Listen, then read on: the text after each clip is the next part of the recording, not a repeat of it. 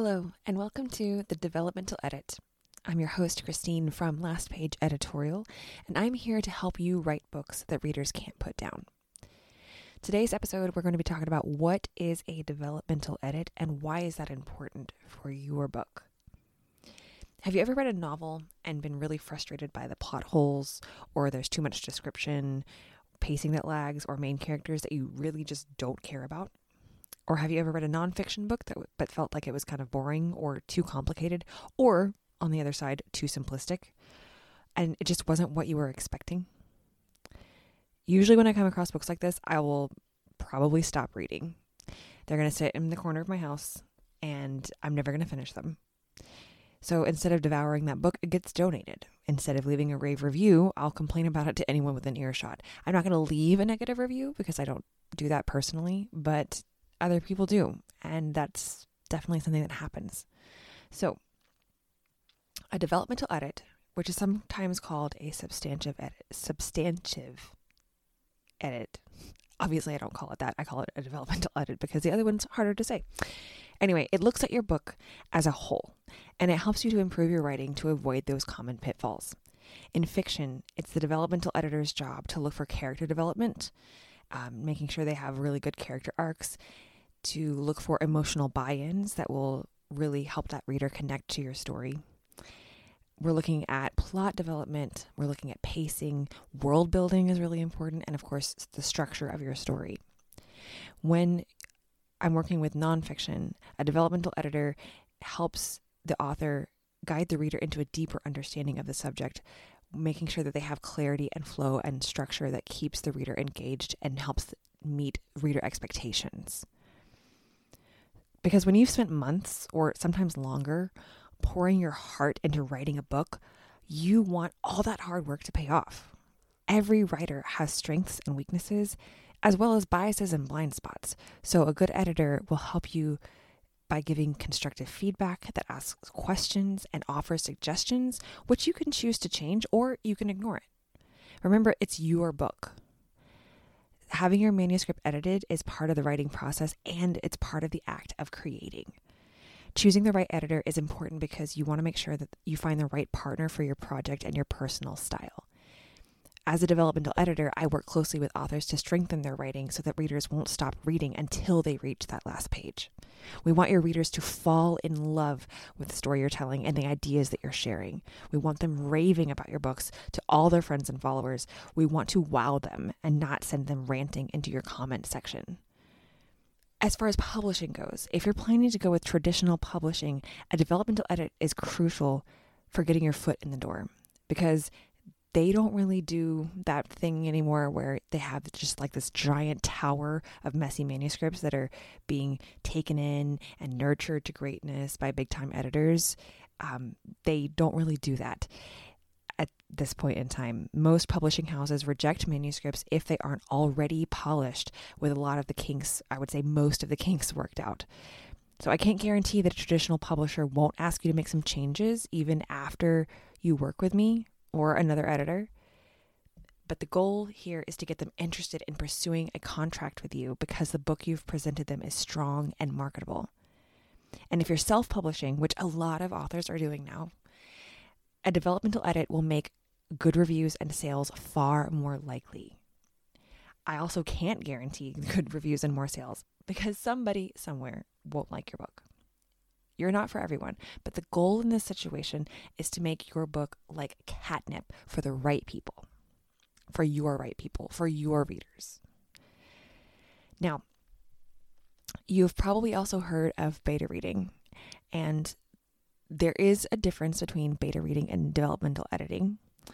A beta read is like a first impression of your reader's reaction to your book. What did they love? What did they hate? What parts confused them? What parts did they find boring? Things like that. Beta reads are less expensive than developmental edits by far, but they're not as thorough. So I'm going to give you a couple of examples of the type of feedback I would give if I was doing a beta read, because I do both. I do beta reads and developmental edits. So if I'm giving feedback as a beta reader, it would sound something like this I really can't stand her boyfriend. Please tell me he is not endgame. I want to punch him in the face. Why didn't she say something? I hope she stands up for herself. And taking that same excerpt of the book, as a developmental editor, I would leave feedback that was more like this. I can feel the growing tension between the protagonist and her boyfriend. He seems like a real jerk. Consider adding more details about how this interaction made her feel. Is she angry, sad? Is she going to confront him about it, or will she repress how she feels? Has he always been like this? The reader already has strong emotions about the boyfriend, but we need to see how she reacts to him too. How she reacts to him will give the reader clues about her character and can tie into her character arc throughout the story. So that's an example of the difference between beta reader feedback and developmental feedback. With the developmental edit, you're going to get more suggestions, more questions to get you thinking on how you can improve different sections of your manuscript. With a beta read, you're going to get emotional reactions and you're going to get feedback, but it's going to be completely up to you to figure out how to solve those problems. And as a beta reader, I'm not going to be asking as many questions. I'm not going to be ask I'm not going to be offering suggestions. And remember, like if I make a suggestion or if any editor makes a suggestion, it's totally up to you. If you really like the way it is and you feel very strongly about something, you can just leave it like it is. That's totally fine. But if there is something that you're worried about and you're like, I don't know if my characters are really very strong, I don't know if this part is lagging, I don't have any clue how to fix this one scene, a developmental editor is going to ask questions. And honestly, I kind of like asking questions more than just giving suggestions because questions kind of give that power back to you. Suggestions are also helpful just to kind of show you an example of where it could go but mainly because this is your story, I want you to feel like you are the one creating it. And so I might ask questions, but then those answers, those solutions, those creative problem solving like ideas that like the spark of inspiration, that's gonna that's gonna come from you. Does that make sense? So, um, why would you hire a beta reader or even a developmental editor? Okay. Um, it's a very good question because it does cost money. Um, so um, you can actually use family or friends or strangers on the internet in different groups, um, like writing groups, as beta readers. And that's a good idea. I'm not saying that's not a good idea, it is. Um, but why would you pay a beta reader or look for someone when you could just give it to your spouse or your friends or whatever and get feedback for free. Okay, here's a few reasons, and I've seen this many times. Um, your friend, your friends and family might all be busy, and they might put off reading your book, and then you're just waiting and waiting and waiting because they're busy and you don't want to be pushy, but it's really important to you, and you kind of want to get this ball rolling and keep your momentum. Um, so that could be a problem. Sometimes it's because they don't read the same genre that you write in. So if you write thrillers or if you write uh, romance novels and the people in your life don't really like those kind of books, they might not want to read it or they might read it but really not understand the genre so they can't give you very good feedback. Sometimes the people in our lives, and this is unfortunate but very true, um, sometimes the people in our lives are not always supportive. Or you might feel shy about showing your book to people close to you, especially if you're writing about darker topics or um, sometimes like steamy topics or scenes. Um, it might feel a little vulnerable and scary to give this to somebody that you know, and then they're going to like see this side of you that they weren't expecting, maybe. Um, so that could be another reason. And sometimes the reader feedback you'll get from friends and family is just something like, oh, it's really great. I liked it a lot. But that doesn't really help you to improve your book at all. Um, and also, this last one is unfortunate because it happens uh, for not just somebody trying to read your manus- manuscript, but just in general in life. You might get ghosted. And whether it's people that you know or strangers on the internet, you can't really control how somebody's going to show up or not show up. So, um, yeah, those are just things to consider. If you're getting a beta read from a professional beta reader, then there's a contract involved, there's a time frame, um, there is a payment. It's less expensive than a developmental edit, um, but you're guaranteed to get the feedback that you're looking for so that you can work on improving your book. Same with the developmental edit. There's going to be a contract, there's going to be a time frame, and you're going to have guarantees of what you're getting for what you pay. So, should you hire a beta reader or should you hire a developmental editor? It kind of depends. First, I would say, where are you in the process? Some people want beta readers to help them self edit their book.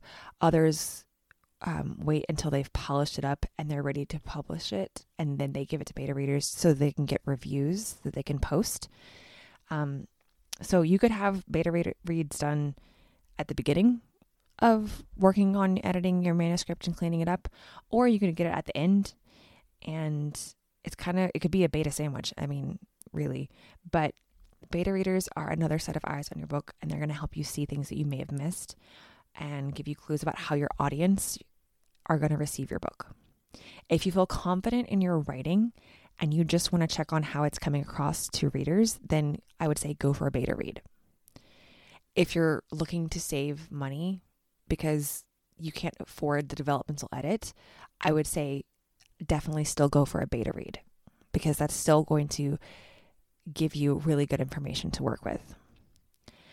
Um, so for a developmental edit, if you personally like you already have concerns about your writing and you worry about your story or your characters or ideas and you have specific points that you feel like you're struggling, then I would say go for a developmental edit. That's going to give you more guidance on where your book needs help and how to make it better. So, whatever you choose, both beta reading and developmental editing are here to help you make your writing stronger. So, either way, it's a win win. Um, so yeah, um, and I guess I want to give you a little bit more information about me and what I offer since this is my first episode. Um, so yes, my name is Christine Petty. I am a developmental editor, and I have my own business. It's called Last Page Editorial, and I work on developmental editing for both fiction and nonfiction. I just I really enjoy reading across lots of different genres, and so I'm going to be making podcast episodes that talk about fiction and nonfiction from a developmental editor's perspective. We're going to talk about all kinds of things. I have so many ideas for episode um, topics and things like that. Um, yeah, like story structure and how to write a good downfall of a character, things like that, um, backstory, world building. Oh my gosh, there's so many ideas. So, uh, yeah, I'm really excited to get this out there. Also, but if you're a nonfiction writer, um, how to structure your story, how to use fiction ideas to help strengthen your nonfiction story um, writing, and um, yeah, it's just. I think it's going to be really cool, and I'm excited to share these things with you guys. Um, I also want to publish some podcast episodes about the creative process itself and the writer's mindset um, because it's challenging. Like even even just starting this podcast, even like getting started, just putting this out there, I was like sitting on this for months, thinking about like, okay, what do I want to do? What do I want to say? And just kind of jumping off that cliff and saying, okay, I'm going to do it. Um, and I think that's true for any creative endeavor that you take on, really, whether it's writing a book or creating a podcast or any anything really. But that's what we're going to be focusing on in this podcast. So I really thank you so much for listening and for being here. Um, and if you have any questions, if you are a new listener and you have questions or topics that you're interested in my take on, um, please connect with me and find me, and I will I would love to start making episodes that are geared towards the things that you are concerned with, that you really want to learn more about. So, um, yeah, thank you so much for listening. I hope you found something helpful in this episode. And if you'd like to work with me to edit your manuscript or to do a beta read, or for coaching or anything like that, you can find my services on my website, which is lastpageeditorial.com. And you can also connect with me on Insta- Instagram at Last Page Editorial. And if you liked this episode, please share it with somebody that might benefit from it and leave me a review because that will be super helpful and I would really appreciate it. I'll be back very soon with another episode. And yeah, that's it for today. Now go write something awesome. This is the end of the show. I hope you liked it. This is the end of the show. I hope you found it somewhat helpful. And if you have any questions or you just like to connect, I'm on Instagram at Last Page Editorial. Have a great day.